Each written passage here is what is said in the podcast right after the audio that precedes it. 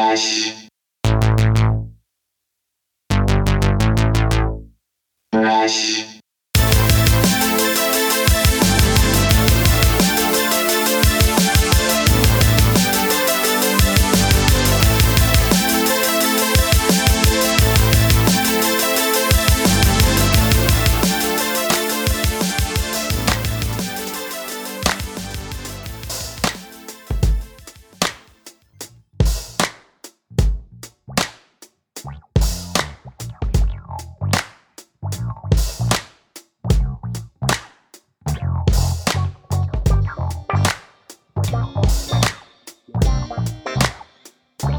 Hey, gang, welcome back to another episode of the We Speak English Good podcast. Today's guest is UK rapper and producer Trusk. Trusk is a wonderful lyricist and he is just smart as a whip. Just smart as a whip. He is definitely one of those uh, one of those peeps that I'm like, you know, the younger generation, man, they know what's up. They know they, he's one of the younger generation that knows what's up. Uh, it's just like a, I, I dig, I dig.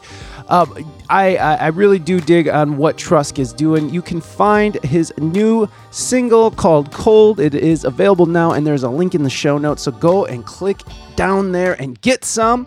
Uh, Trusk does do a performance on here, so you'll get to see a little bit of a sample of what he does and how he does it. So, um, yeah, so sit back and let's get at it. Uh, but first, go to ReinaMystique.com and check out the latest single called The Titty Jiggle. Yeah, yeah, jiggling those titties, jiggling. Okay, I'll stop. Reina's new song, well, old song, has just been re released, so go check it out. ReinaMystique.com, R E I N A M Y S T I Q U E.com. Go get yourself some Reina Mystique. She also streams on Twitch four days a week, Mondays through Thursdays, 8 a.m. to, oh, Jesus, uh, like 11 to 12 p.m. EST. So go and get yourself some Reina, twitch.tv slash Reina Mystique. Speaking of Twitch, go and check out We Speak English Good on Twitch. We stream twice a week, Mondays and Fridays from 12 p.m. to about 3 p.m. Eastern Standard Time. Come on through. If you like the, the, the podcast and if you like our conversations, come be a part of said conversation. You can uh, you can you can you can talk to us. You can be involved. You can be be special in the chat and and plus we do all kinds of cool stuff that you don't get to experience here on the show on the podcast so go over to uh, twitch oh my god let me start that again go over to twitch.tv slash we speak english good and check it out today you can also go ahead and check me and my beautiful wife out on Famera app. This app is for iOS, so go and check it out. Uh, it's a good time. It is a good time. Um, if you have an iPhone, go to the App Store. There's a link in the show notes. Go download the app and get in with the fun. We are live streaming the Pop Culture Pop Off every Sunday for now, and we want you to come and enjoy what we're talking about. The Pop Culture Pop Off is all pop culture, none of the, the political nonsense that comes along with this show. So it's all surface level, baby. It's all plastic surgery and rappers and shit. It's tight big butts. I don't know what I don't know what that means. you can also check out our Threadless store or our merch store. You can get t-shirts, mugs, anything you want. Threadless.tv or excuse me, we speak English good.threadless.com. Come and get your love. Uh, we got it over there. It, it's just chilling. It's chilling over there. You can like, subscribe, review, like us on Facebook, Instagram, TikTok. We're on TikTok. Yeah, we're, we're on TikTok. We're not boomer status yet. Go check us out on TikTok. You can also, if you would like, uh, you can go and subscribe to us on Apple iTunes. Subscribe to us or follow us on Spotify. You can also subscribe on YouTube, where all of our video versions of these podcasts live. And you can also subscribe on Twitch.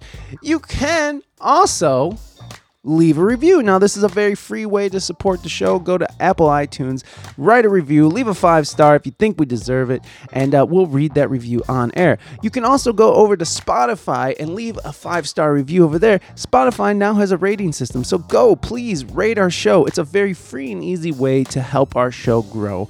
And, and you know, we'll give you little air kisses. Mwah, mwah, mwah. Uh, what else we got? You can write the show at we speak English good at gmail.com. Let us know how you're feeling, how the show's going, how, how, how your morning bowel movement went. Whatever you want to say, you can say it to us. If you're feeling some kind of way, you're feeling kind of depressed and you need someone to talk to, hey, email me. I'll, I'll, I'll, I'll interact. All right. So that is about it. I think I think that's it. I'm still waiting for Spotify, or I'm sorry, CD Baby to let me know uh, when Hierarchy, the new single, is going to be out. So stay tuned. I don't know when the single's coming out. It's supposed to come out January 20th, but it has not uh, because of some uh, uh, stuff. So hopefully we are approved so- any day now, and uh, we can get that thing out on uh, Spotify. It'll be great. We'll be it'll be wonderful if we can actually get that fucking thing out on Spotify. Okay, that's it for now, y'all. Let's go on over and check out this conversation I had with UK-based rapper producer Trusk. All right, guys, put your hands together for Trusk.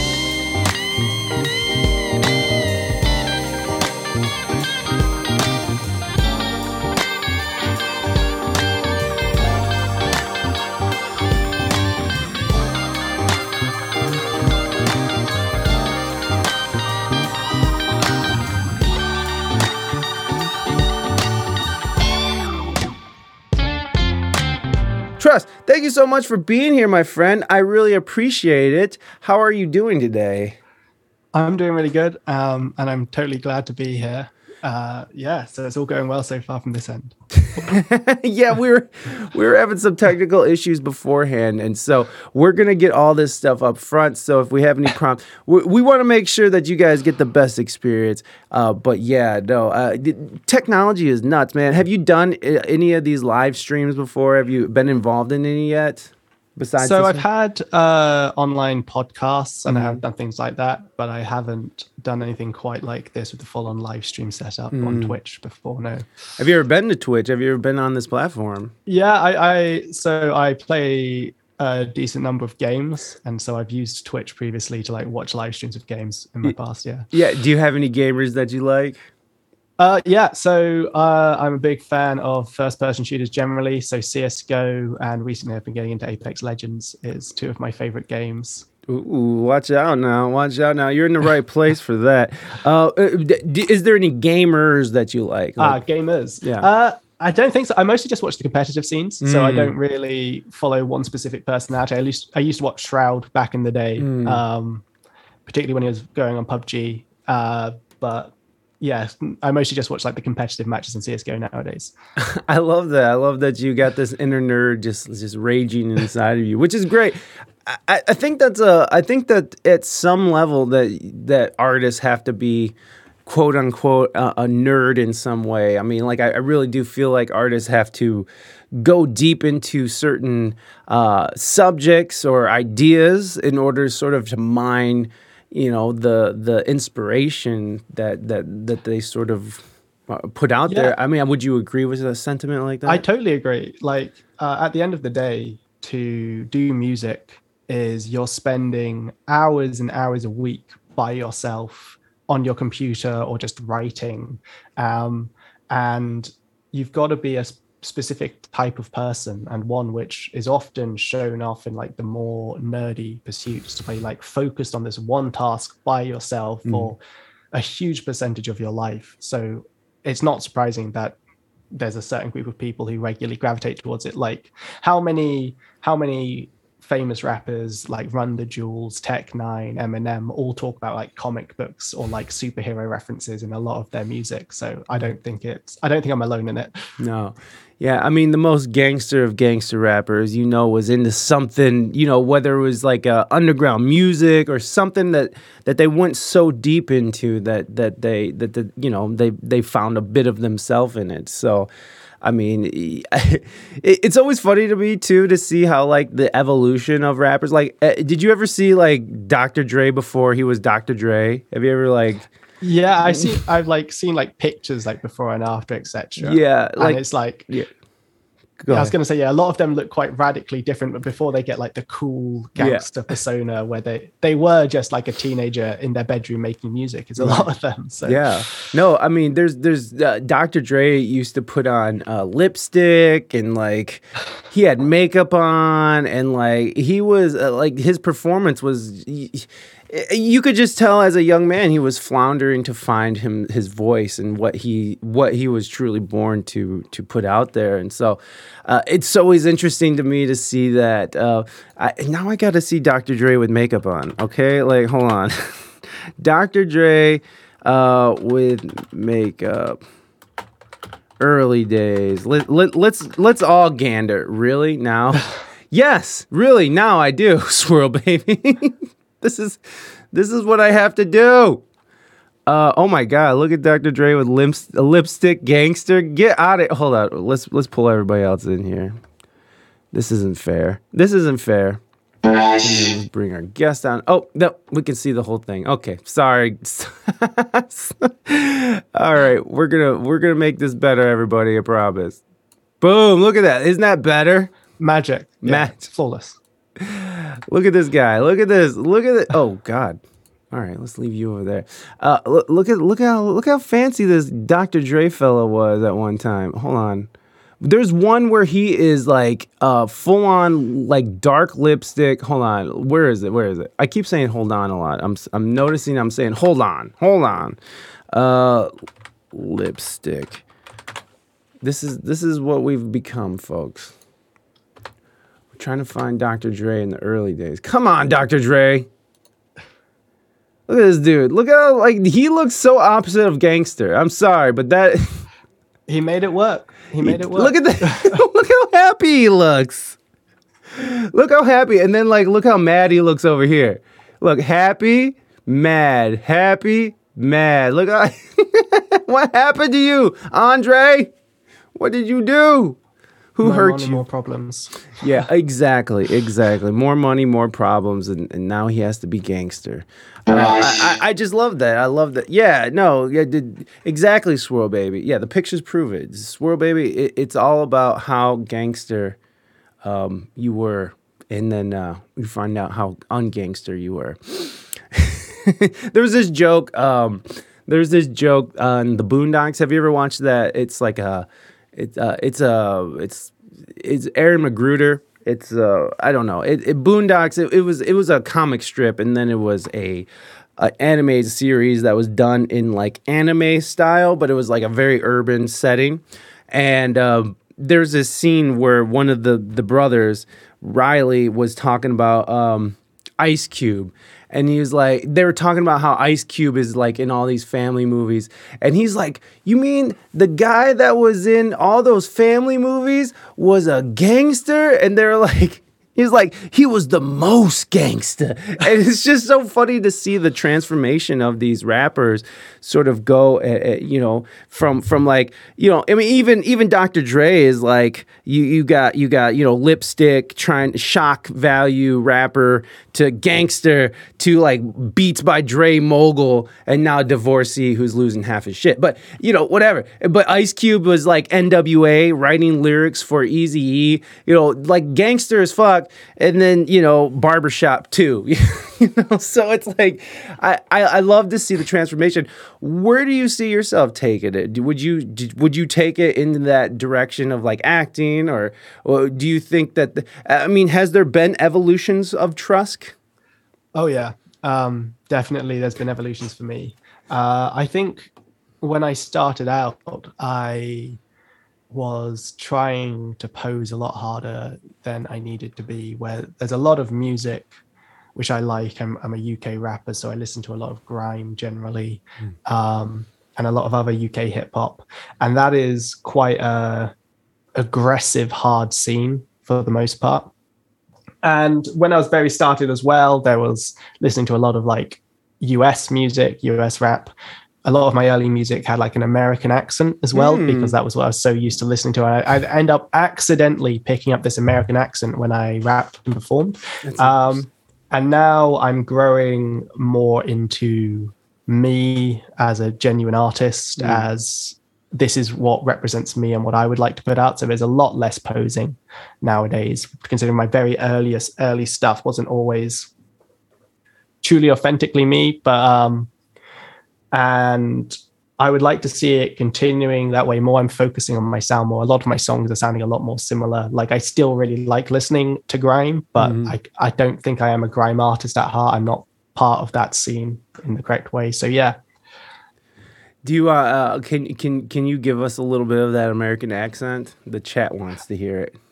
Ah, not not intentionally. That's the thing. It was enti- it was entirely unconscious. Like I didn't realize I was doing it at all. I was just Wow. so used to listening to American art. And then like two years later, two years later, I'd listen back to my music and I'd be like, why do I sound like relapse Eminem in this? Like I am and like really like screwing up all of the words. Like I, I yeah, it was awful. It was not a, it was not good. It was Was genuinely like really bad. How long have you been doing? How long you been rapping?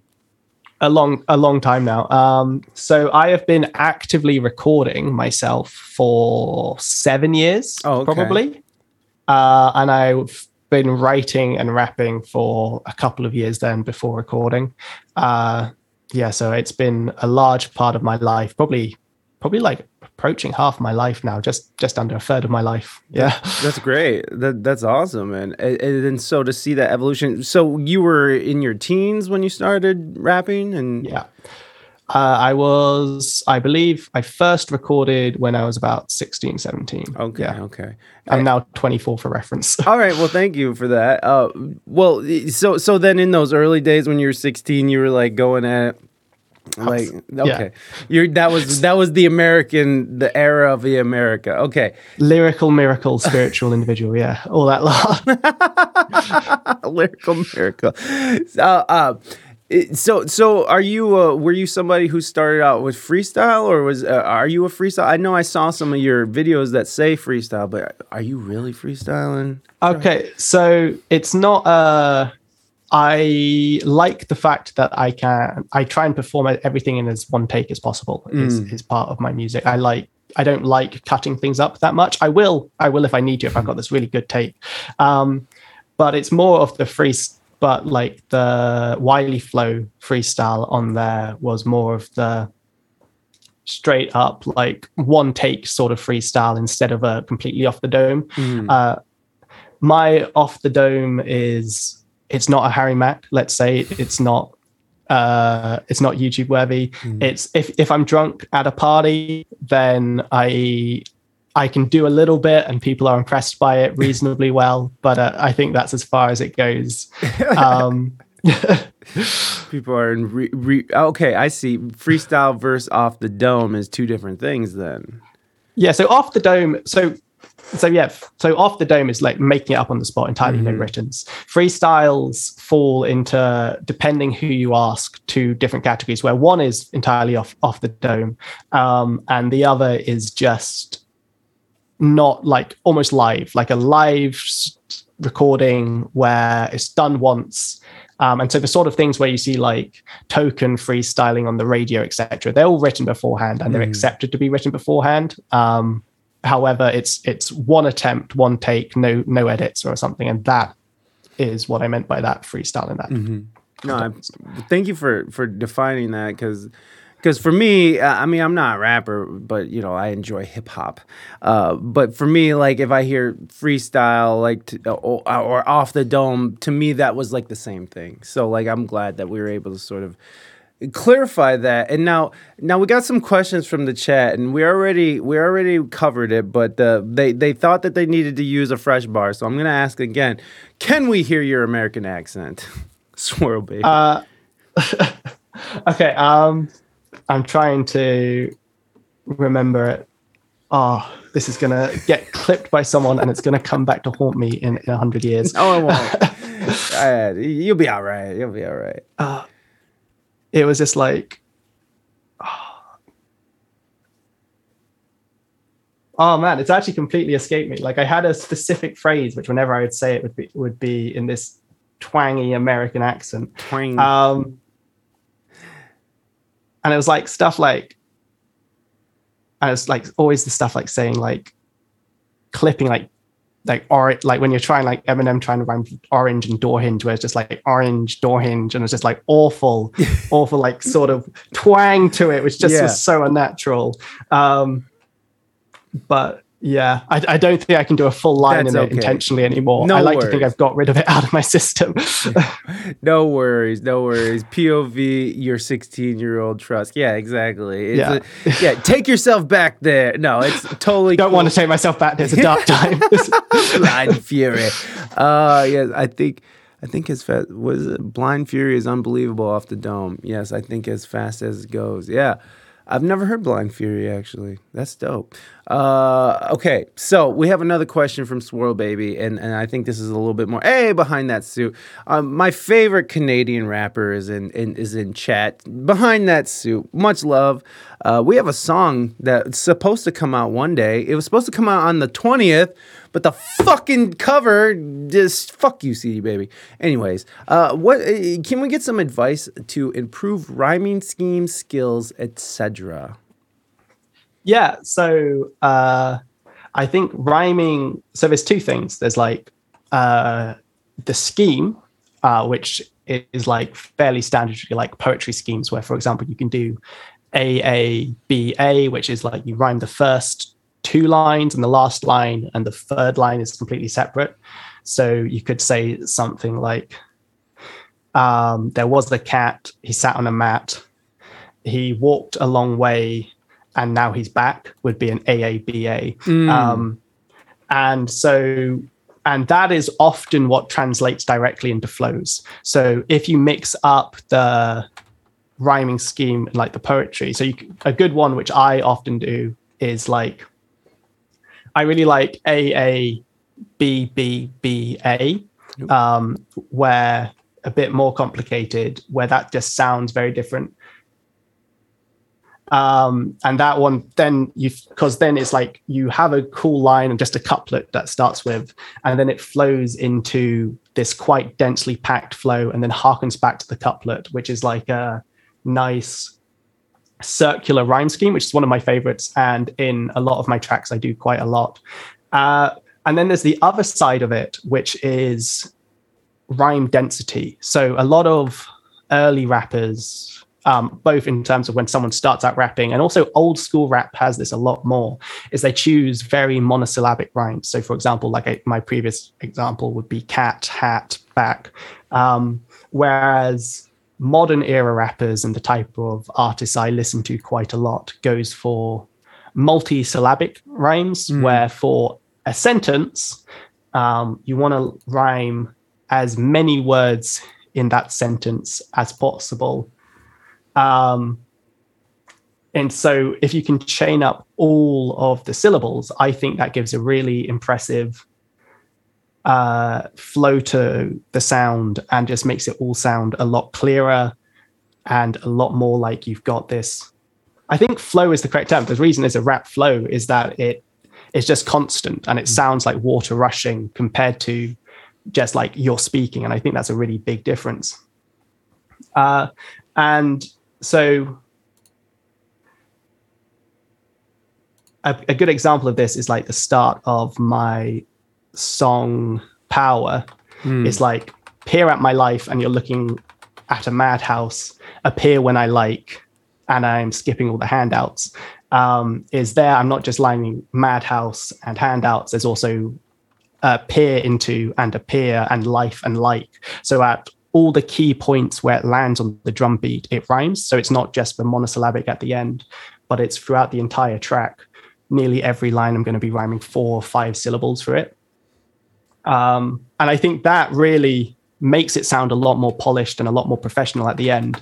And doing that with the previously mentioned rhyme schemes, mixing them up throughout the track flips up the flow. And if you can get both of those down, you can get a really polished track throughout it, which sounds very cool to me as the style of music I enjoy making. And in terms of actually doing that and practiced, in terms of actually doing that and actually learning these words and how to mix them up, the answer is always practice. There's a freestyle, a genuine freestyle rapper and a battle rapper in the UK scene I follow quite a lot called Shuffle T. And every day he posts uh, um, like a multisyllabic challenge where he'd say a word uh, or like actually three words often, and the aim is like on Twitter that you've got to respond with as many full on rhymes as you can. And so just like these small drills, these exercises like you would any sport is just like three syllable word. What's the like quickest slash best rhyme you can have to it where you match up all the syllables. And if you do that enough and if you write enough, then all of that will become a lot easier. Damn, that was so legit. That was such a legit. Like, I've never heard, I've never heard like rapping and, and, and you know, you know, phrasing and stuff described like that. That was very. It's a nifty answer. Yes, indeed. Uh, no, that it was. Uh, you had like the ABBA stuff and like that. I mean, it was very, very. That's very. That's what I love about like the newer generations of of musicians is that I feel like they go in deeper, and I feel like they're with with the advent of of, of the internet, with you know with YouTube, with the the uh, availability of of any artist at any time, anywhere. Uh, you're able to sort of lock into these different styles I mean, as me growing up, we didn't really we had the internet, but it's not the internet we had now. So we were just sort of beholden to like magazines to tell us about, or or, or you know the, these old archaic ways of of transmitting information to sort of be able to find out who's new and what's who's doing what. And then shit, underground was a whole new challenge because then it's like, how do you figure out that? You know, so like the internet, I really feel like has brought this really um, this very wide spectrum of information that that younger people can sort of draw from and and really put into their work. I mean, just listening to you talk, I've never heard of. Uh, yeah, I talked to a rapper who's 40 years old. He's not talking about A B B B A. He's just like, yeah, I just rhyme hat with cat, bitch. What you know? It's like that's. It's not. It, it's very scientific. Was this something that you've always sort of looked into and studied? I mean, obviously you've studied, but like, is it something that you've like it sounds like you've read books and shit. Like how far and how deep do you go into like studying, you know, phrasing and and and you know how you can string words together and uh, like please. Yeah. Um, so I I like to think of myself as a technical rapper. Um, okay. It's the sort of music I like listening to. Is that fast paced, rhyme dense thing. Um, and I like to, and I make music which I want to listen to. So I like to think of myself as quite a technical rapper. Uh, when I started rapping, what I would do is I would pull down some of my favorite songs at the time uh, and map out how long their rhyme schemes go on for. So I'd literally like pull down, I don't know, straight out the gate by Tech N9ne. Um, and I would say, okay, he rhymes this word for six lines, and then he rhymes another word for two lines, and then he rhymes this word. And then I started tracing them back. And so you now see like these uh, genius annotations on YouTube where they like say, "Oh, follow the rhymes," and I would do that by myself in my bedroom um, and follow them out. And then I would also like experiment where if I swap the lines round, uh, like how would that sound? Would that make the flow worse or better? And why would it do that? So this was like, and it wasn't so much like a practice for me, but this was what I enjoyed doing. Uh, yeah. I am I'm a computer. I work with computers by trade, and I in my hobbies I do like a lot of engineering sort of related stuff. So I am quite a technical person generally, and that's what I try and like that mindset I bring to music where I break everything down into like puzzles and logic and see if I can fit them all together. And then there is the other things where, um, like particularly with rhyme schemes, is I did do like I went to like I read a lot of books. I read poetry. Um, I try writing poetry as well because it's a very similar thing that you want to be able to pull out that storytelling and that emotive nature, which is so common in poetry, but also to put it into like a proper cadence and rhyme dense thing, which is more related to rap. And if I can bring those two together, uh, that would be great. That would be almost perfect to me. And so having and in poetry there's a lot more resources for this sort of thing where they do talk about rhyme schemes and when you should leave the rhyme schemes and stanzas and couplets etc um, and so the fact so i try and pull those learnings together essentially. Hmm.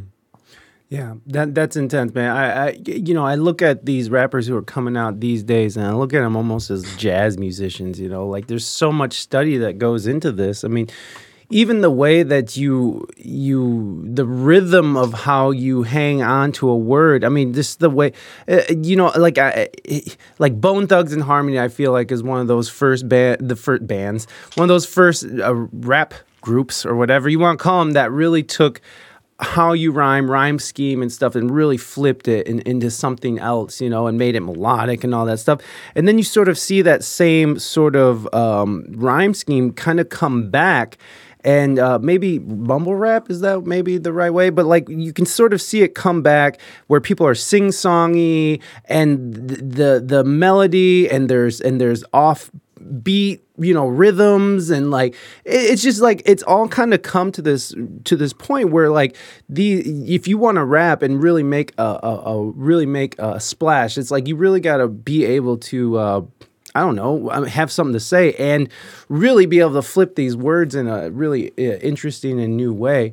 And I mean, that's not always the way people get up. I mean, because there's tons of rappers that sound like other rappers who are doing just fine but still, it's like when people first heard Eminem, right? Like when Dr. Dre is driving through Los Angeles and he flips on that radio station and he hears Eminem freestyling for the first time. You know, like that was new, that was different. Like the way that Eminem takes it and phrases his his lines and the way that he rhymes with uh, you know, it's not even rhyming words anymore. He's rhyming um but you said it earlier. God, I can't. My Syllab- syllables. like syllables? Yes. Thank Yeah. you very much, my friend. Thank you. That was awesome.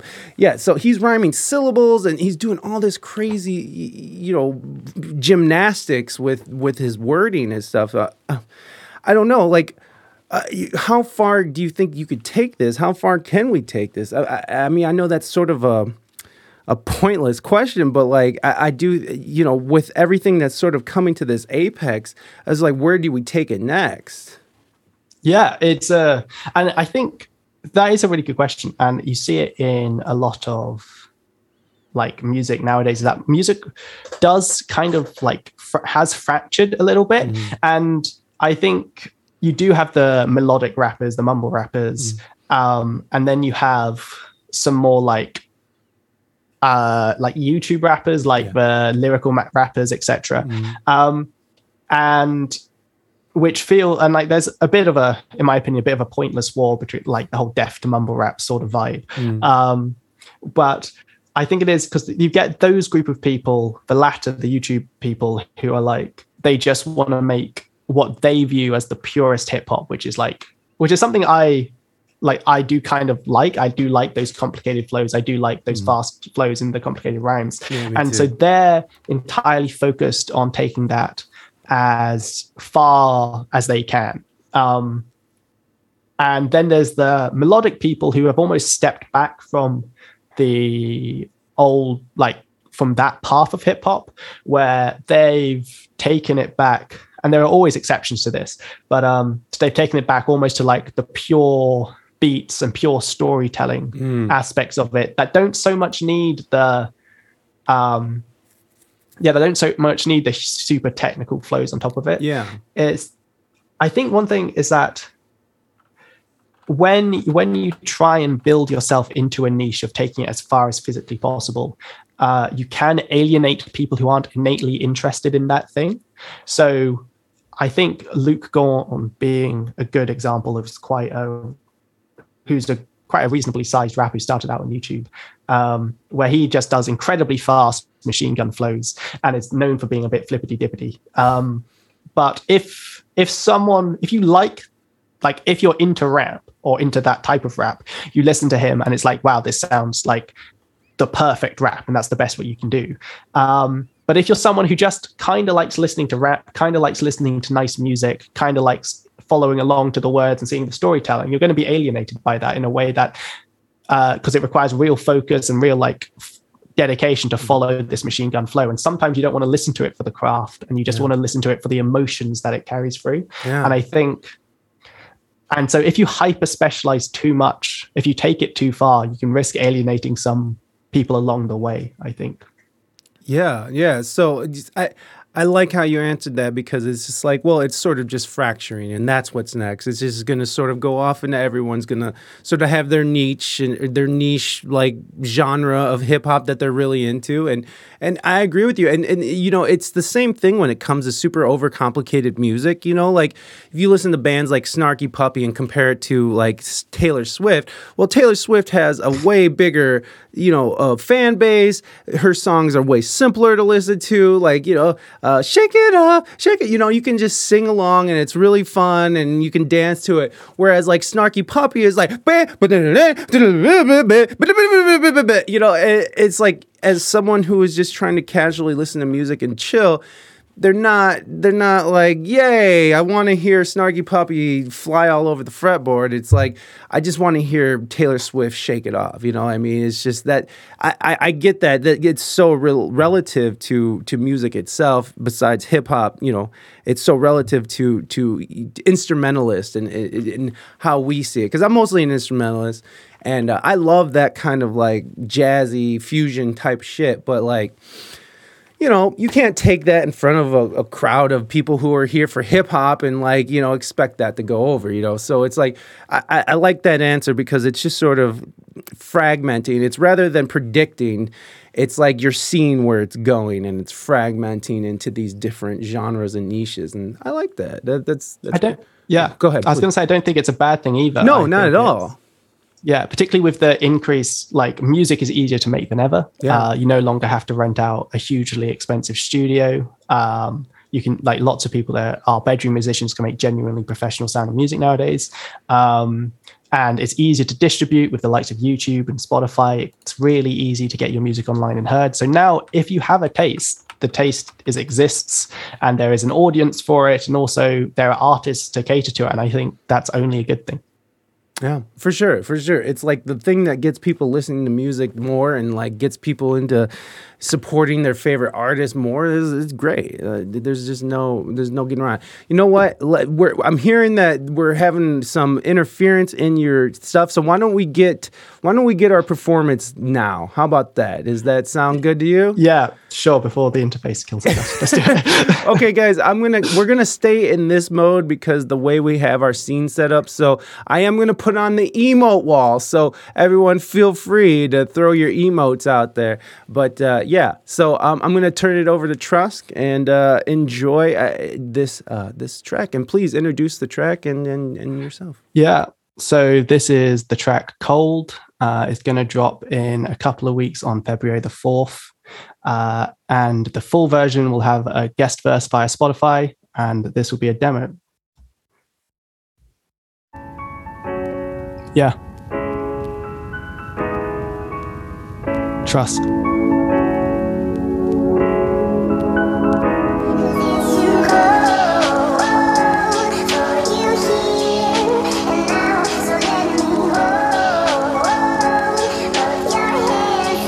Yeah, let me hold it down. Give me all your hand and let me hold it now as we're running through the glades, through the valleys, through the sand. And our love is like a tidal wave crashing and unplanned. It sweeps away the trees as it cleans all the land. And I look at you, look at me, believe me, I'm your man. You're so gleaming in your beaming, make a beamer out of tin can. Feeling like we can, living for the weekend. Stop, break it down, running it back.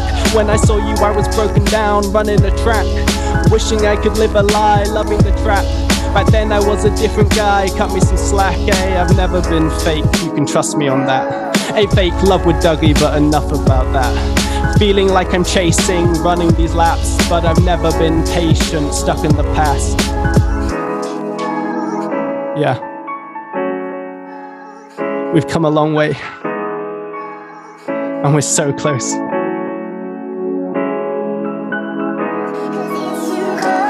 Too cold.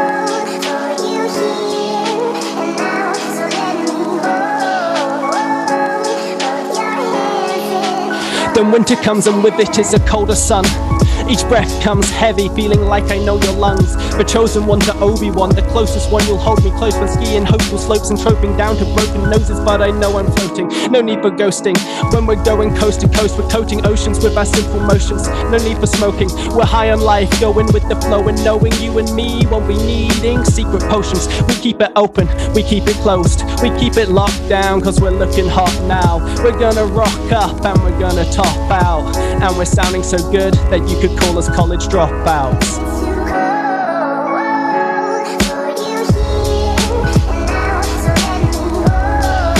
Cold, dropping in a week.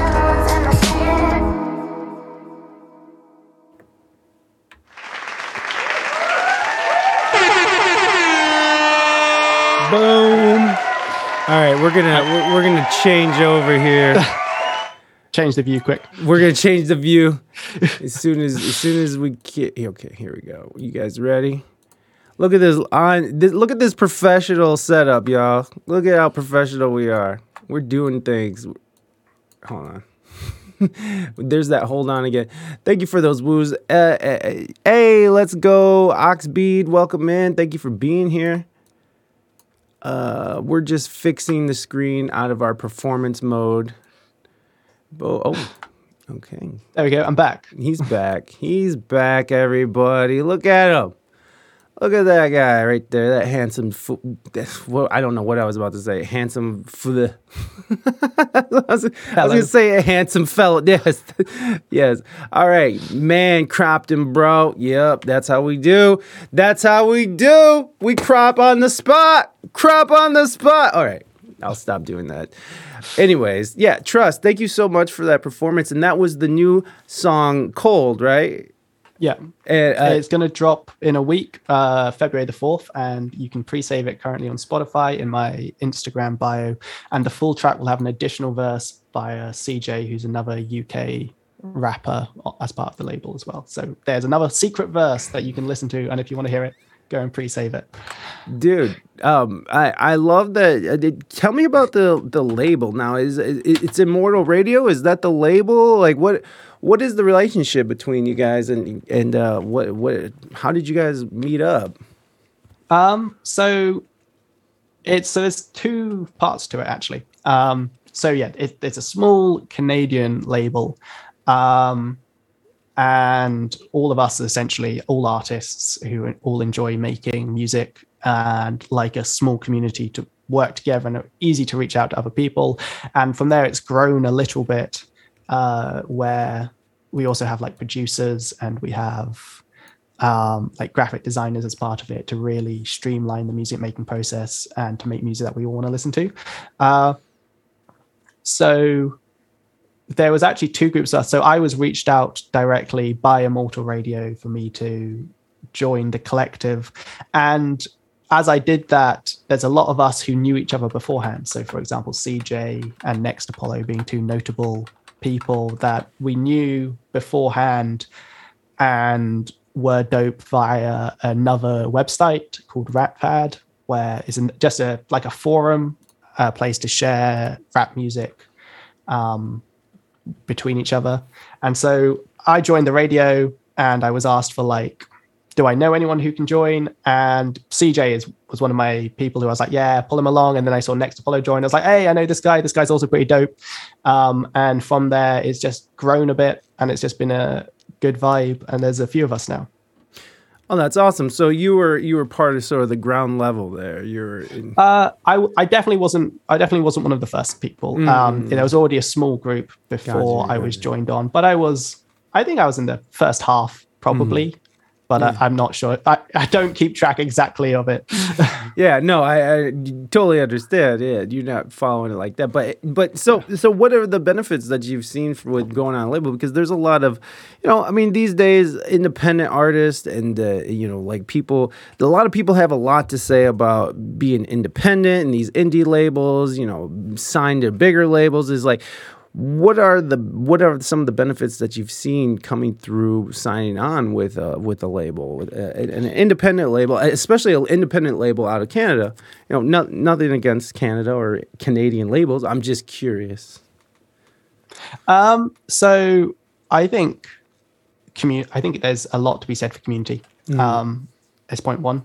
Yeah. Uh, so like just being around focus like similarly minded people to really like keep you driving and keep you going and that support network and encouragement that okay i've had a bad month i haven't been able to write as much as i would but then i've got these other guys who are doing really well um, to like kind of pick me up and keep me going so it's a team and we work together and we share success which is a big emotional component of it it can be quite isolating working on your own music i think there is the other point where uh, then more like transactionally uh, they do there's a lot of work where promotion wise like this uh, this stream would be a prime example where that they set this up for me in a great way that i'm hoping is introducing me to new play new people new listeners like this which is something that i could do by myself but it'd be a lot more work. I'm already spending so many hours a week making the trip music i want to make. And so the uh, promotion side of that is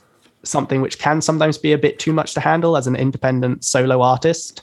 Um, and then there's other things like features. Like I here I have a bank of now great artists where if I wanted a guest verse from one of them, I know I could get it and be quick. And all I got to do is drop a message in our group chat or cover art, where the cover art for Cold coming out very shortly. That one was made by the label as well, which is just it removes the stuff outside of the music and allows me to just focus on the bits I enjoy, which is the which is the rapping, the engineering, and the producing to a bit point.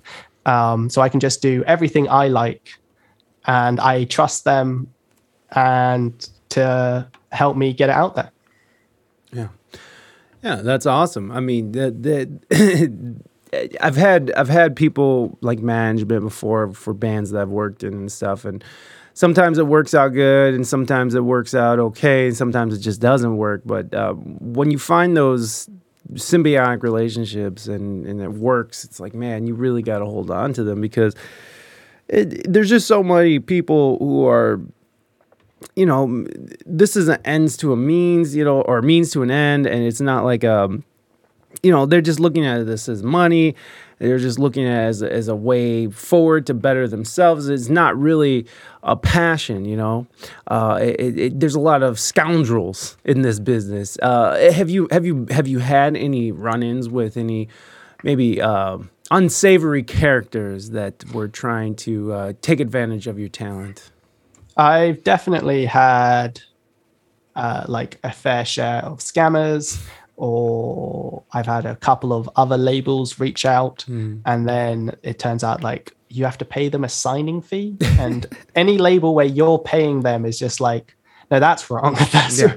yeah. Um, or similar things like that where the number of like messages I I get, they're like, oh, you're really dope, etc. And then can you pay me X amount of money to get your music out there and all that lot is just like there's been so much of that and so many like artists as well who reach out and want to work and then realize that they just disappear off the face of the earth for assorted reasons um thank you for those biddies Rita. i appreciate that um so yeah there's been a lot of that whereas yeah with with a difference between immortal radio is they themselves are artists mm. and they are artists with music out there and they know what they sound like and they get it as well. And so it was essentially like started as here's a group of artists. If we band together, like, can we make the load easier for all of us to succeed rather than we have a manager who wants to profit off of our work? Yeah. Yeah, that the, it, it it's really uh it's such a weird it's such a weird uh, business to be in because it's like part of it is you know it's artists it's like gypsies it's like you know it's people who are just uh, I, I, don't know man. It's just people that you see once and then they're forever gone and then eh, it's really hard to explain to people what this business is really like and especially for people who are like i, I don't know are, are, you a live performance? Do you do live performances? And eh, are or yeah please go ahead. Like what what is your live performance and when's the last time you performed? I mean, especially with all the lockdowns and stuff. Uh um, yeah, lots of COVID.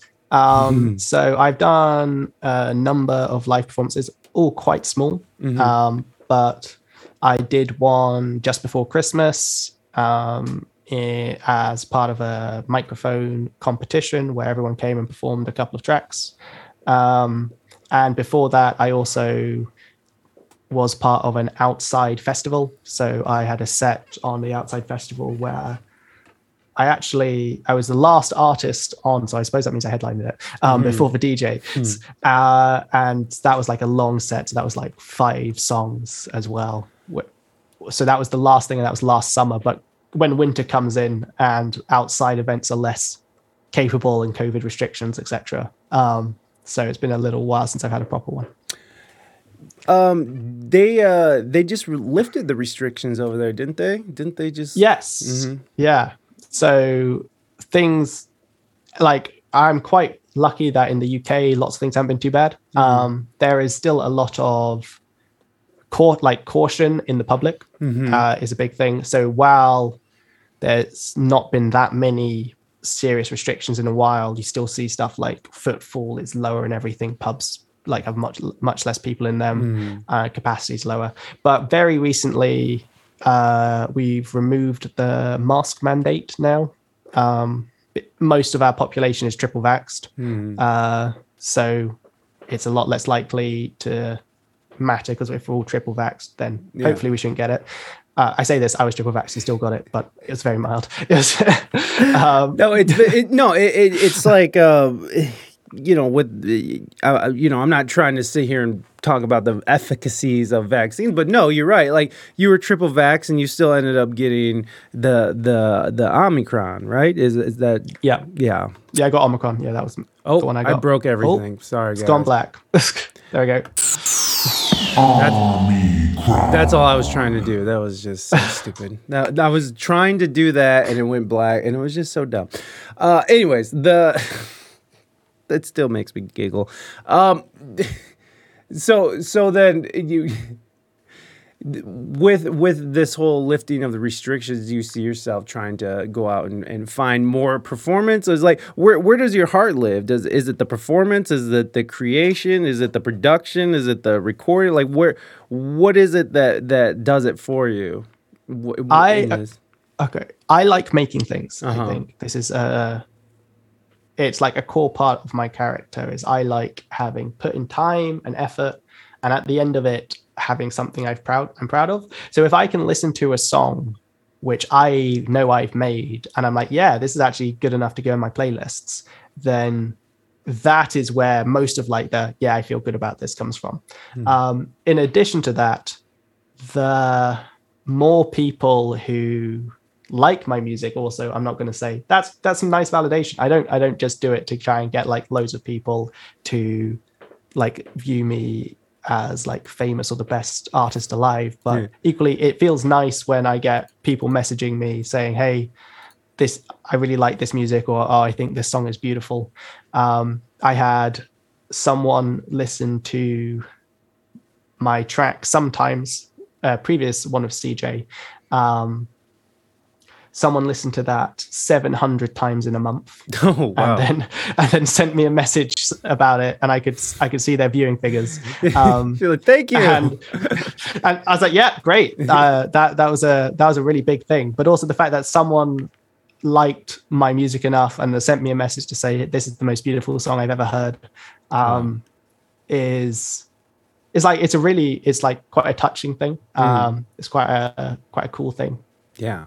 Um, but in addition to that, so in addition to that, there is just such a like unparalleled buzz from performing live. I think, like you you have the nerves and you have like like your hands, your palms are sweaty, um, and then then you go on and like if you if you've hit the right notes and like you can see it in the crowd and like they're genuinely vibing with your music and it's genuinely sounding really good, then that's like a really really huge like adrenaline rush, which is pretty great. Yeah, yeah, no doubt, no doubt. Uh, So then, so then, where where where do you see do you see yourself more? Uh, uh, so so you you like making it more than performing it? Would you say? Yeah, I think that I think I think to me is if I never performed again, I would still be making music. Right. Is at the core of it. Making music is absolutely what I love. Um, if, however, like uh, performing is kind of like an extreme sport for me. I like I like that sort of vibe. I like rock. I do a lot of rock climbing in my spare time, um, and it fulfills that niche of like you're going up and it's this hard, high adrenaline thing, and that, that's got that really big spike. Um, so it's it's not like whereas the making music is like feeds my soul a little bit. It's like yeah, this is what I do to express myself. Uh, the performing is incredibly fun recreation. So I hmm. don't need it, but I, but I enjoy it. Yeah. No, I, I feel that. I, I, I honestly, it's like I've loved, I love performing, and like my band for the first time since COVID is going to be touring in April, so I'm like super excited to actually be going back out on the road. But what I've found from this whole experience of being locked down is that I really do enjoy making stuff and and doing it I enjoy the process of making stuff more than the actual performance itself. And when when I think about it and what I was doing because I was performing a lot and that was a big source of my income is that I was losing that passion for performance because you know it turned into a job sort of um, not that it, not that I hated that job or anything because I'd much rather be playing Brown Eyed Girl to a bunch of listless drunks than, you know, working in an office at a cubicle, you know, having my soul sucked away. So that, you know, I'm, I'm down to play. It's just, I'm feeling more of the make stuff than perform stuff personally, but that but that's just because I'm jaded from other reasons. Whereas you're just like I I love play stuff. You know I, I noticed that you, you're like you're getting a part of that that uh, adrenaline out in other ways like rock climbing are you someone who sort of chases that adrenaline someone who sort of chases those those feelings Yeah, I am a bit. Um, Mm-hmm. I I get bored very easily. Mm. I think uh, I'm the sort of person who can't sit still, uh, and so a lot of my free time, a lot, well, all my free time is spent like, ah, what's this next cool thing I can do? What's the the next um, thing? How can how can I make it bigger? How can I make it cooler? Um, how can I keep myself occupied? Um, and so yeah my main my main sport is bouldering. I do a lot of bouldering. Um and i enjoy traveling a lot. So I, I know most people say that but like yeah i'm going to tenerife in a week. I was in venice a Cool. month ago. Um uh and i also like do a lot of like these big challenges. So uh uh, I recently, with my partner, we canoed the length of the River Thames, which is the river through the UK in London, um, which is 150 miles, and I'm going to be climbing up Mount Olympus in a few months, where I'll be hiking to the top, and that's four days. Um, so, Whoa! Uh, wait a second. Hold on. Let's not let's not just skim over this. So wait a second. You canoed with your partner for 150 miles on the Thames, the River Thames. yeah, yeah, about that. Yeah. Whoa! What do you even do to prepare for something like that? Uh, we didn't do enough. I think is, I I hadn't canoed before, ever. Oh, what? To ever. Wait, before wait, wait, hold on. You've never canoed, and then you were just like, "We're gonna go canoe the the Yeah. whole river." Yeah. Okay. All of it. So- So um, I I've done some kayaking. I've done some kayaking. Okay. Uh, I own an inflatable kayak, which is very shit. Um, and I I did some sea kayaking in Croatia a couple of a couple of years ago, and I was like, that's basically the same as canoeing. Same thing. I'm good.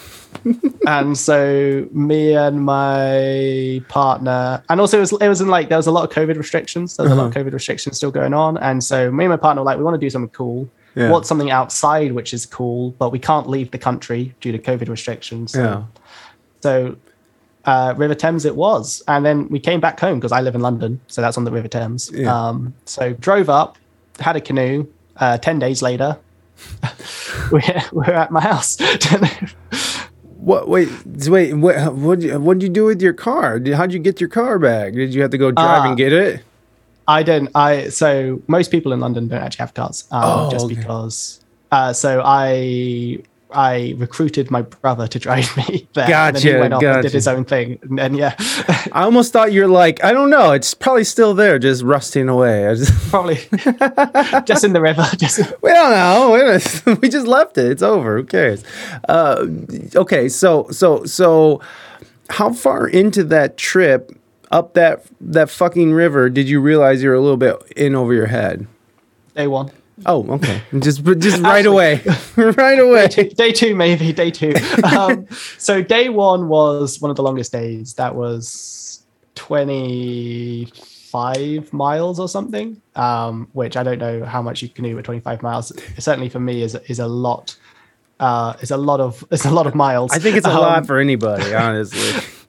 Um, and it was also absolutely pouring it down with rain as well Oh, because it's the UK, of course, even in summer.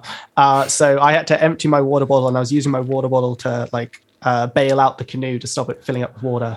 Um, oh, and that was that was that was the first day, and then we managed to we managed to make it hit the second day, which was which was a shorter day, thinking, oh, this would be fine, and then after the tiredness of the first day, that went really quite badly. and so that that day we were supposed to do about 15 miles, maybe 10 miles, and we only managed seven. Wow. Um, and we had to like make a pit stop essentially. We didn't we didn't plan enough food, we didn't Oh. pack enough.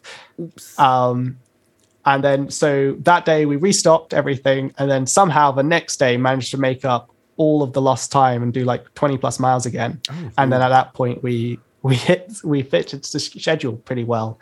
Um, but it did just become a, a like a pain trial where Yeah. like by about day four it was just like every day hurt and you were canoeing for like nine to ten hours a day just like yep this is pain this is pain just yeah Wait, like that was it like nine to ten hours blisters? I mean, what are we talking about here? Like, what kind of pains are we are we we experiencing? so I I had fingerless gloves. Um, so I I luckily didn't get any blisters. Uh, my partner did get blisters because her gloves got wet, um, and then so she didn't wear, wear them. And then uh, the main issue actually was was my butt really hurt because I was on this hard wooden hard wooden uh, plank essentially, which was moving and slightly wet. And I was just sitting on it. And I'm, I'm quite a skinny guy. Yeah. I'm going to own it. I'm quite a skinny guy. I don't have a lot of padding. Um, and so by about day, about day three, like I, I'd, I'd folded up my fleece and I was sitting on my fleece. And then I got some cycling shorts. I had to throw those out immediately after the holiday, after the canoe trip, because that was, they got toxic. Uh, Yeah, I bet, Um, imagine. but yeah, the main the main pain was was actually just like the feeling of sitting on a wooden a moving wooden plank for like Wow. a hundred hours. Yeah. And that was your cross to bear. Was your your sore ass? Wow. That Yeah, out of all the things, I would have for sure. I would have for sure thought it was like your shoulders are gone and your Yeah. and your hands, but but but it, it, mostly your butt. It was mostly was- the butt. Like you were getting muscle ache. I was getting muscle ache and like my elbow, I hurt my elbow quite early on. Oh, Um but uh and I, so I was getting like the standard like muscle ache as you'd expect. But Mm. if you had like ibuprofen to like take down the swelling of the muscles and like you stretched, and so Mm-hmm. that was just that just felt like muscle pain. That's like a gym session sort of thing. So you're kind of used to it. I think yeah, the thing I mostly I just wasn't expecting my I just wasn't expecting my butt to hurt to be honest. And then it was so painful. It was just like outshone everything else. So- that that's nuts. That, that- I mean, to, that, ugh, man, and and to think that was like your first canoe experience, where you're just like, yeah, Yeah. here we go, we're just gonna do that. But but you guys finished, which was Yeah. like, which is amazing. And and and then so what was it like? When you're starting something like that, is is quitting not an option in your head? Is that just something that doesn't exist in your head? I yeah, so I hate it. Um, so wh- if I say I'm going to do something, Mm. then I pride myself on doing it, um, and I, the idea of not completing it is something which will sit with me for literally the rest of my life, and I regret. So if I didn't do it, if I didn't do it, I would have practiced and then come back in a couple of years' time and then done it Yeah. because like the idea of failing is just something I absolutely hate. Wow. and if there is like a serious injury for whatever reason, then I, have I frozen? Yes, You fuck. you were, Sorry. but you're back. You're good. I'm back. Okay. Okay. Um, yeah. So like the idea of quitting is something I hate. And if there's an injury, of course, I won't risk anything too serious, but Mm. I will come back and do my best to finish it later on. Gotcha, gotcha. Well, are, were you an A student as well, or are you an A student? Are you someone who was really good at school as well? Uh, so I, I am an A student, um, but I wasn't I wasn't the best in my family. My Ah. family is. Um, yeah, my older brother was was a complete A star student. So So li- Uh, living in the shadow. Uh, so what is your? Do you have a lot of uh, uh, high achievers in your family? Uh, uh, yeah, I, I think reasonably. Um, it's just we were all encouraged. So I didn't go to school. I think is a interesting thing. We're all home educated, um, and my family moved a lot as kids. So I I lived in Australia for a bit, and I Oh, lived cool. in like I don't know twenty odd houses by now, um, and and we were all and because we were moving so much, none of us went to school, and so we were all encouraged to do uh, essentially what we wanted to do. And for me, that was mostly originally tech and engineering, and in my free time has become music. Hmm. Uh, and yeah, and so and my other brother is really into like he's a, he's a geologist now, and I've got another brother who actually works in a brewer and he, he likes beer. He he went to Cambridge University, but now he decides to work in a brewer, a brewery. I love Uh, those. I love those stories so much. The stories of like I have so many friends who are like, I was in med school and I dropped out to tour, and like I was a lawyer and I and I quit to you know to tour, you know, to live like, uh, you know, live live paycheck to paycheck, gig to gig, like you know, walking away from a life, uh, uh, uh, a comfortable life uh, uh, not not even comfortable, a good, uh, uh, an extravagant life, some would say, to go carry heavy equipment and get paid shit, get underappreciated, you know, drive for hours, have gigs canceled, have people, you know, not pay attention to what you're doing, or or or maybe sometimes they will pay attention to what you're doing, and uh, just trading this life for for just the unknown. I, I just I, I always love that. I always love that. I love Yeah. that your brother was just like, nah, I'm just gonna be a brewer now. Fuck it, Cam, fuck Cambridge. uh, the I, I like that. I like that your parents were some. They encouraged you to do what you wanted. So you're uneducated and you're doing tech like that. eh, I, I see a lot of people who don't go to school for tech who just were interested a as kids, sort of learned some coding stuff and then just went from there. Is that is that you, or you just a kid who was in uh, computers and then just sort of went from there? or- yeah. So I so I'm home educated. I think Yeah. is more of the thing. So my my mother um, was a teacher before I was born, Oh. um, and she's has a master's in education. I was doing a PhD in it. Um, and so she taught us as we were moving about growing up. So Oh, I- you were I wasn't from a homeschooled. I was homeschooled. Yeah. Oh, that's so yeah. awesome! I homeschool. My, uh, we homeschool our son, so like it's good to see like a, a fully formed person on the other side of it. Because you know how people are like, oh, they're not gonna get socialization and they're gonna be weirdos. And it's like, nah, bitch, my son is really, really ahead of the curve, and he's really good with other people. So I don't know what you're talking about. And look, we got Trusk here to the, strapping young man who's uh who's doing well in life, who's self-taught and homeschooled. We love it. We love it. Please continue. So you were homeschooled and Yeah.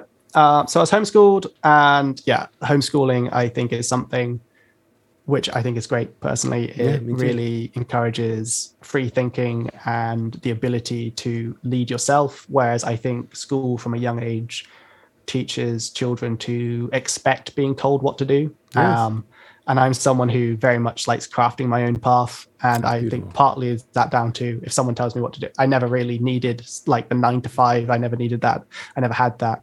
Um, and I think that's made me more independent as I'm now older. But uh, yeah, I was home educated for a while, and then both my older brothers, I have two older brothers, then went off to sixth form in university, and, and it's, there's a there is a bit of a difference between being home educated with your two brothers and being home educated with just your mum. Uh, just so there's a bit of a different vibe between those two. Um, sure. and so at that point, when they went off, then I went into traditional formal education Mm. when I was 16ish.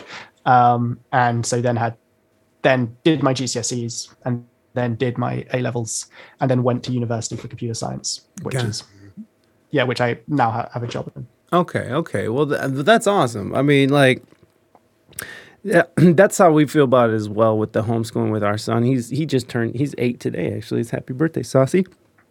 But um, he uh, uh we're, we're gonna give him that option. You know, like once he gets to a point and he feels like he wants to go back to school, you know, we're well, you know, that's fine. But uh, at, for right now, he does not want to go to school. Um, Yeah. where, where- did you want to go to school? Were you like, I want to go to school? Uh, and, and I know you mentioned it's like having your brothers there is different than just you and your mom. So, so were you just like, Ugh, I need to, I need to change the scenery around here? Yeah, I hit a point where I think I think as the younger child, you see your older brothers doing things, and you like, I want a bit of that. Um, and so there was a little bit of that going on. There was also an insignificant amount of I have now gone through puberty and I'm a teenager, so would like to be around people of the opposite gender a bit more. Yeah. um and so that was definitely insignificant as like when you, when i was 12 i didn't give a shit now Right. now i'm like 14 15 and i'm like Uh, I, I would like i'd like to see other people you know I'd like to- I love you, Um, mom, but I really just need to get my Not in that way. Not yeah, that way. exactly. uh, you know, I, I, I imagine I could see my son being like, okay. I, I need to like yeah I don't need this anymore. I need to go and so when you went to school though where, where did was it uh was it an easy transition for you? Was it uh, uh, like was it was a bit tough Yeah. at first if i'm honest. It was a bit tough. It- um in what way? I did i i think i do think uh generally like the social aspect of it. Like i did do some uh, I did have like scouts, like youth groups. Um, I did some sports, so I wasn't like a complete hermit. right. But uh, I think there's a difference between having things like a few times a week uh, for a couple of hours and being forced to sit in one place for like eight hours a day yeah uh, surrounded by people, um, which was quite was at least the first few months quite overwhelming. Um, by the time I moved on to sixth form, which is I don't know I don't know how it relates to you, but it would be 17 um, for us, so 17 till about 18. Um, uh, by the time it was fine, I, I loved absolutely loved sixth form. But the first year, I think at university was like not university, but at school was like, oh, this is a I can't just do what I want anymore um, and expect it to be okay. Well, did you have, did you have like behavioral issues at all, or was No. it no? um, I like to think my parents brought me up on like general, like don't be a dick vibes. Um, Yeah, but uh, there was just like like like I say, I'm someone who gets bored easily, and Right. I've been that all of my life. So sitting in a two-hour geography class, um, and I'm someone who's never had an interest in geography, has basically meant I was falling asleep. Yeah. Um, all the time. It Yeah. was just absolutely so moments of torture. But yeah. No, I can imagine. I can imagine, uh, especially you know, learning the way that you learn. You f- you know, however your parents figure out that that exchange of ideas and how that works for you guys, and then having to go and sit there in this. I mean, truly antiquated way of teaching. I, I think you know this way of teaching kids that uh, you know sit straight, stare forward, be quiet, wait for the bell to tell you when to go to the next class or go to lunch or go home. And it's like they're preparing you for jobs that are, you know, uh, they're they're they're becoming extinct. You know, they're they're these uh, these warehouse jobs or these factory jobs that are becoming automated or shipped overseas. So it, it does definitely seem, or jail. Yes, thank you, your lady friend Bonnie. it does prepare you for jail as well. Um, so yeah, I, I can imagine someone who is just their whole life sort of just living how they want in you know within parameters obviously but you know and then having to go to this very constraining situation that, that had to have been torture. That, i mean it's torture for me and i i graduated from high school regular and i i mean i'm, I'm adhd to to the max and it's that shit was death. That shit was death to me. Yeah. so I I get that. I get how difficult that was. But were you successful then in, in your pursuits of the opposite sex? Was that something that worked out in your favor?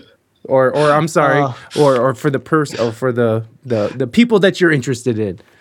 Um, uh, so I I did get a girlfriend within three months of me going to school for the first time. Um, but that that yeah that that doesn't paint a great picture of me. Just saying that. No, I'm not. I wasn't trying to, but I'm just, you know, like I, I just wanted to hear that you had some success, and you know, like because a part of you want to go to the school was to go and uh, and talk to talk to people and Yeah. you know find relationships and stuff. So. The fact that you found one and, and that was that's nice. That's nice. That you weren't just sitting there all like nervous and sweating and stuff, which maybe you Oh, were. there's definitely a bit of that. There's Oh, definitely a bit of that. um, no, I found a good group of friends really Mm-hmm. uh, quite quickly, um, and it was uh, thankfully a mixed gendered group as well, which makes it a lot easier. So it wasn't like me just creepily staring at one. It was like there was a group of friends and we all hung out, Yeah. and I liked one quite a lot, and so that just became quite a natural progression. It was like it being your first girlfriend was like never anything really serious, but it's just like, yeah, I like you more than most other people. Yeah. Um, so yeah.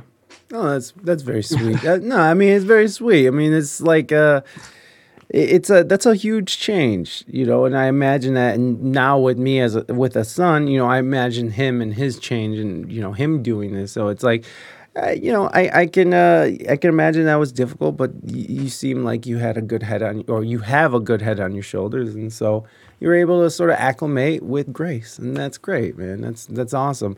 Uh, especially, I mean, it's just that when you hear, like, when I was talking to my friends about it and talking to other people about homeschooling, it's like, oh my god, they're gonna grow up being weirdos, blah blah blah blah, and you know, be that guy who's creepily staring, like, hey, what's up? You just want to go on a date, you know, like just sweating and just random boners and stuff. It's just it's not a good look. But it's you know I, I don't know. It's it's it's nice to hear that. I, I guess it's nice for me to hear that you've had a successful outcome with this whole thing because I'm in the situation I'm in. So Yeah. that's it. That's what it really is about here. Uh, it's just about me, of course. Uh, so I was gonna say Please. quickly, yeah, I think it is. Uh, I think it's possible that that happens for homeschool. Like I, I've had some homeschooler friends, and not all of them had turned out. Ah. Like some of them have been a, a bit stereotypical. I think is how Oh. I'd describe it. Yeah. Um, and I think, but I think it's the sort of thing that like, if you're aware of it, it's quite also quite easy to stop at the same time. It's like if someone is just a kid hermiting by themselves, they can be a bit like, but uh, unfamiliar with social interaction. Um, but the same can happen with someone who goes to school, doesn't talk to anyone at school, and comes in and plugs on their headphones, etc. And so it's just like being aware of it and making sure that kids are like getting those healthy connections. For me, it was scouts. Scouts was a huge part of my life, going out camping with people and hikes, which I, I still love. Um, but for anyone else, like just having that one passion where they meet other people at the same time, I think is really quite important for children. Yeah, yeah. That I mean, that's great, man. It, it, it's so it's. You know, I, I do this a lot, but just the, the younger generation really is way more in touch, man. Like when I was your age, I was like, I didn't know what the feelings were, so I was just going dark, dark, dark, drinking and drugging and like just being ridiculous and and, and you know like I'm not saying that's wrong or right or anything, but mm, I was taking it to the point of of trying to forget or or not confront my own problems. Whereas I feel like a lot of the new generation is very introspective and like you know I talk to a lot of young rappers who are just very eloquent with their words and you know have gone through a lot already and and uh, and and sort of set this really interesting path up for their life. And and whereas I always have to compare it to my life, where I set up this like really destructive path in my life, where I decided at a young age to just be a drug addict. So it was just like, hey. So it's always it's always uh, interesting to me and awesome to see this um, this younger generation kind of come up with more of a uh, a, a wider understanding of the world around them and and you know and, and navigate through that with a little bit more grace than I feel like other generations have because of I don't know, maybe lack of talking about feelings and and the feels and stuff, you know? Like my generation didn't talk about, you know, you know like you should be socialized and you know like you know if if you are uh, if you are you know uh, not socializing properly with with other kids at school that this should be addressed. You know they just uh, like my parents was just like i guess that's just he's just artistic i don't know. And it's really i was just you know this fat kid who was having problems. And and maybe if I did have a little help, or maybe if there was a little bit more information, or maybe if it was a little bit more normalized in that time of my growth and my, you know, me coming to coming to, you know, my adulthood, maybe that would have set my life up to be a little bit more, you know, a little bit more. I don't know, controlled instead of this chaotic f- fucking forest fire that it was for a long, long time. Um, is that something that you've uh, this sort of this demeanor, this calm and sort of uh, and this this introspective demeanor that you have? Is this something that you've always been, or is this something that you've had to sort of work towards? Uh, so I think it is. I think it has been a bit of something I've had to work towards. Um, I struggled with some pretty bad depression mm. earlier points in my life, particularly of the uni period. Um, and so quite a lot of my way of getting out of that and becoming to a better place which i am thankfully now um, was working towards building like context around things um, so it's like it helps me to understand what brought me to this point in my life um, and helps me to understand like if i'm feeling this way it's almost certain that something caused it so what was it that caused it? Uh, and moving forward, what can I do to like stop that happening? I found that a good effect. Like it sounds stupid. It's very basic advice, but I found like a fairly standard thing was if I get out the house more, I, I feel less bad about getting out the house because I do it all the time. Uh, so like just a standard thing about making sure I actually go to the shops would mean that when it becomes a bigger thing to do, I, I it's easier for me to do. Um, and stuff like exercise, also all that standard endorphins thing. But it's also partly that, okay, this social interaction here, I've realized I don't like these people and there's nothing wrong with not talking to them anymore and they could be fine people but they're not the people for me um, and surrounding myself by these like positive forces in my life to who share similar goals is what helps me stay focused and keeps me going um, but at the same time to make realize these things you have to think about quite introspectively about actually what am I feeding into my life? Which events have an impact on me on, in what way?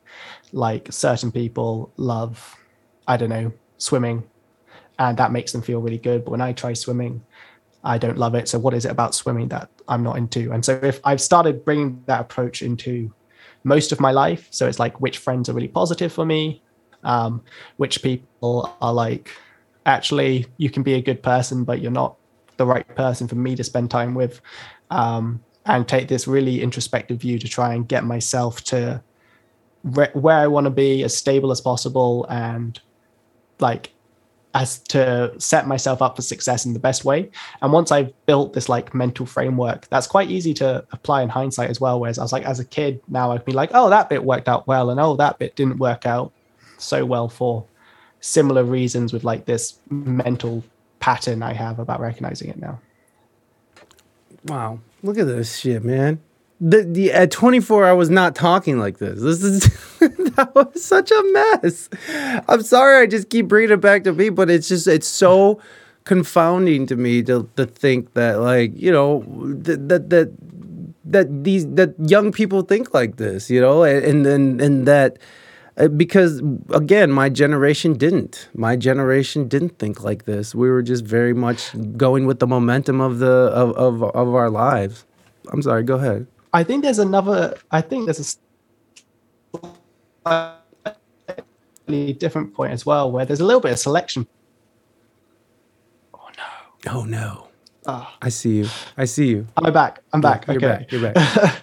Uh, i was going to say there's a little bit of selection bias as well. So the fact is that there definitely are people in my generation who are like just doing whatever they want, which is fine. If it makes them happy, that's cool. Um, uh, but also, they're probably not the type of people who've been recording music for eight years and are putting themselves out on a podcast. Yeah. Um, so, um, and yeah, if they're like I said, if they're happy, then that's cool. Um, but at the same time, it's like what makes me happy is feeling that I'm moving forward. Um, and that's what's brought me to the point where I can be here in this conversation. And I reckon people who didn't have that same feelings probably wouldn't be here having this conversation with you. Absolutely.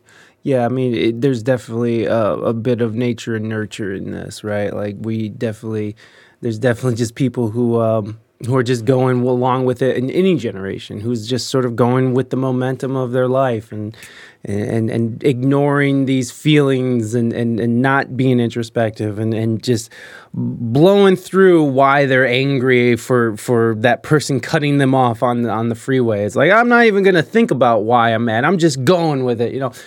Um, I don't know. I, I just feel like there's. The, I've, I've talked to a lot of people, and, and I suppose I there is sort of this bias on that that I talk to mostly artists, and um, so there is something more to it. I think when when you're talking to an artist rather than you know I don't know you know just a regular person, I, I a civilian. I don't know what to call them. Uh, yeah, good parenting versus bad parenting. Yes, exactly. But it, it's it's definitely this. Um, um, there is definitely there there's something more to it. I, I feel like just because of the information that is available, uh, I think that there is more information for kids to to or younger people to get into than it was for me uh, to sort of you know put these fill in the, the the missing pieces of the puzzle of our of our minds and our psyche. Um, but I don't know. With all that said, and, and with what you just said, do you what is your general feelings of your generation? Is do you do you feel like this your generation is the the thing that's going to turn it all around or do you do you feel the opposite? I mean what what is your feelings of of your generation? So I am, I am Gen Z. Um, is a thing. Just though I am on the very older. you're an end. elder gen z I am an elder Gen Z. I, I'm. It's quite weird putting me in the same classification as ten year olds on TikTok, but uh, yeah i feel you i feel you that is me. I'm equally definitely not a millennial, so Yeah. it's where I got to sit. Um, and I think there's, I think there are some really good aspects of our generation, uh, my generation, that I think a huge one is acceptance of a lot of things, yeah um, where a lot of things that aren't big issues about people are like, yeah, sure, that's fine. You're still a person, that's cool. Yeah. But I think it can go too far into over acceptance a little bit. Um, like if like if someone has a mental health condition, they're fine, they're still a good person, but at the same time, we should be trying everything we can to address this mental health issue so that they're as happy as they can be, they're as functional as they can be. Someone with crippling depression, it's okay to say you have depression, but at the same time, you should be really trying everything you can to help yourself become happier instead of just accepting you have depression. So it's like, let's try and fix it in a constructive way. Um, and and this is just the fringes of society. I think just the fringes always, but like the I think a core part of me. I'm gonna pause. a, yeah, a core part of me and like my philosophy is. Oh no! Come on. I'm back. Yes, I'm back. there Okay. he is there he is uh, core part of my philosophy yeah cool a cool part of my philosophy is like accepting everything that's wrong now and then doing the best we can to make ourselves the best we can be.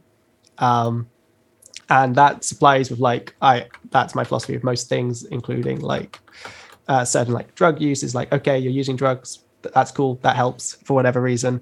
Um but also like massively of like mental health conditions like just saying it's fine isn't going to fix anyone. If someone's massively overweight just saying they're fine is good for accepting them but at the same time we want everyone to live as long as possible and we want everyone to live the best lives they can um Listen, And I don't need you fat shaming me, okay, Trusk? I don't need that right now. All right. I, I feel like you're you're directing it towards me, and now you're canceled. Okay, sorry. That that was just an excuse for me to do that. So I'm um, please. I'm sorry. I interrupted your beautiful. beautiful thing right there, just to, just to be an idiot. Um, but yes, I please finish your thought there. If if I didn't ruin it. No, it was just like no one is less of a person for being uh, having an issue. But equally, as a society, I think we should try and fix the issues. But then people see the issue root forward. Oh, this sorry about my internet. It's okay. It's, okay. It seems to freeze randomly. no, I and I agree with what you're saying, and I and I get what you're saying. Where it's like, well, maybe we shouldn't just be okay.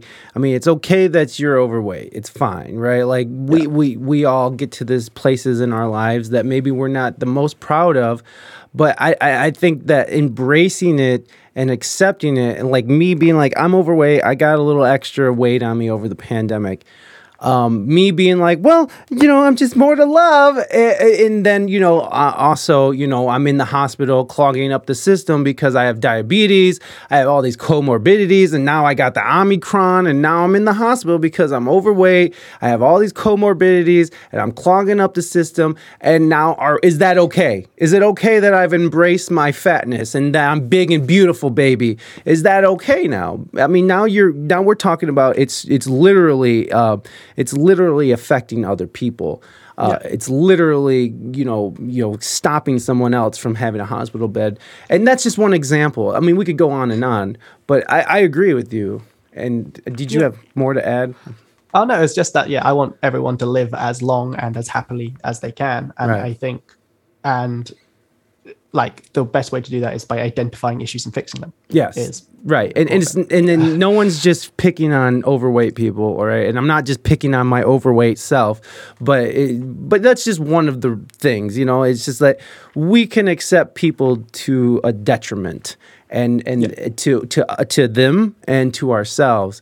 And if someone's just like, you know, I have I'm bipolar too and schizophrenic, love me. And it's like, okay, we love you, but let's let's try to get you a a, a, stable job and, and like a medication that works and like you know, like let's get yeah. you some some psych psychiatric help. Let's get you to your best possible place so you can be beautiful with your with whatever that ails you and and and. Uh, and, and live a functional life. We all gained some weight during the pandemic. Not you, Rafi. You just stayed beautiful. Shut up, Rafi. You just stayed beautiful. You can't say that to me.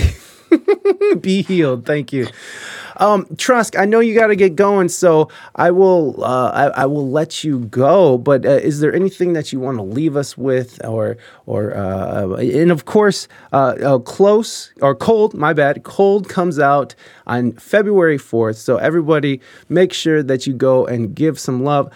Uh, I'm gonna drop the link in the in the chat again, and everybody who's listening on the and everyone who's listening on the audio side, please make sure you go check out the show notes and go click on the links to make sure you can sign up for a uh, for the pre-save for cold.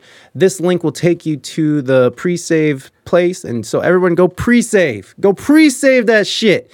Uh, I have a few friends that deal with this and got off meds and went off the rails. Meds are so key for bipolar, bro. I'm changing meds right now, and shit is wacky. So. I know how that goes.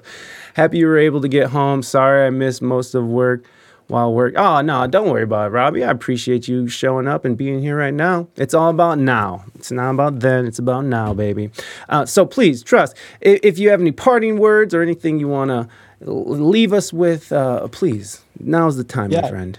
Just uh, thanks for having me. Uh, it's been a great conversation. Yeah, uh, lovely make sure just everyone watching to check me out on Instagram at official.trusc, T R U S C, and I'm on YouTube as well and Spotify as just Trusc, so T R U S C. And yeah, I look forward to talking again maybe sometime in the future. And thank you. Oh yeah, man. Uh, you you are welcome back anytime, my friend. Uh, you you you uh, you speak like I just I love the way you talk. Like I, I know I could talk to you for for hours, and that's that's beautiful. So yes, please. That is uh, uh Trusk his official Instagram. I, I had a whole thing made, but because Stream Labs is such a piece of crap, uh, we don't we can't see it. So we, I had a whole thing prepared, but no more. Sometimes off meds hard, but worth it. Yeah, whack ass road, but only green. Yeah, I, it wasn't great for me. All right, Trusk. Thank you so much, my friend. You have a great rest of your evening, and I will talk to you soon. You too. Catch you later. All right, buddy. Peace.